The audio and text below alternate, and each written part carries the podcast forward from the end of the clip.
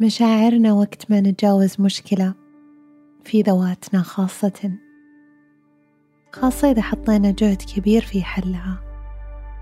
جميلة جدا. شعور بالفرحة وبالفخر يملأنا. لكن إذا المشكلة تكررت إذا واجهنا نفس التحدي في أنفسنا مرة ثانية نستشعر إحباط عالي وغضب. غضب على الوضع وغضب على أنفسنا. ممكن نتساءل كيف تتكرر المشكلة؟ وأنا اشتغلت على نفسي كثير. كيف الشعور يرجع؟ بعد كل التعب اللي تعبناه وكل اللي استثمرناه نبدأ ننتقد أنفسنا بقسوة وننزعج منها وممكن حتى نعاديها بدون ما ندرك. صرنا سبب معاناتنا. ألم مستمر بداخلنا لكن ممكن إيقافه. لما ندرك ما في داخلنا نقدر نغير القصة اللي نقولها. كيف؟ نكرر الفكرة الجديدة اللي فيها نستشعر السعة إلى ما تترسخ شعوريا.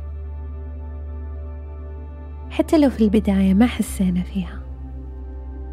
مع الوقت. شوي شوي. لما نكرر ونكرر على ذواتنا قصة مختلفة. لما نؤمن أنه نقدر نختار اختيار جديد. يتحرك شي داخل قلوبنا ونحس بالتغيير.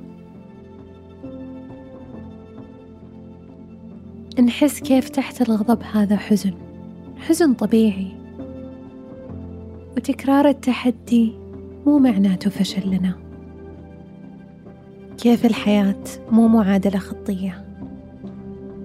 كيف الحياة دورة مستمرة وكل دورة في حياتنا تحمل حكمة لنا؟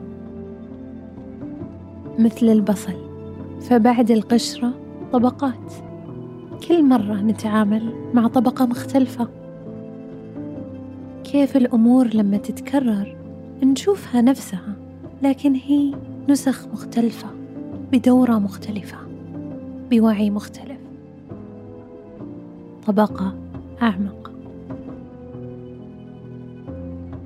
كرر معي وأعرف إذا سألنا السؤال الصح الإجابة الصح تتسهل. السؤال المفتوح يفتح الاحتمالات اللامحدودة في هذا الكون لأنه يخلق لنا المساحة اللي فيها نستقبل الإجابة بكل يسر.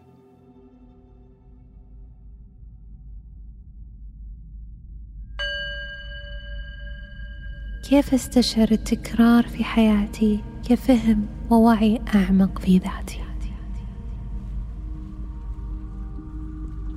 أنا أستشعر التكرار في حياتي كفهم ووعي أعمق في ذاتي. كيف أكون في امتنان لحكمة الدورات في حياتي؟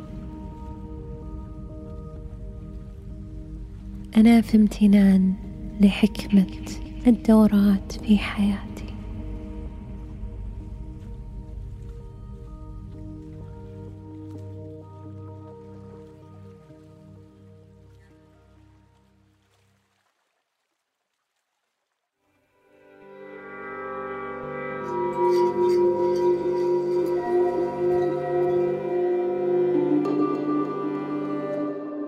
برنامج سكون من إنتاج شبكة Kerning cultures.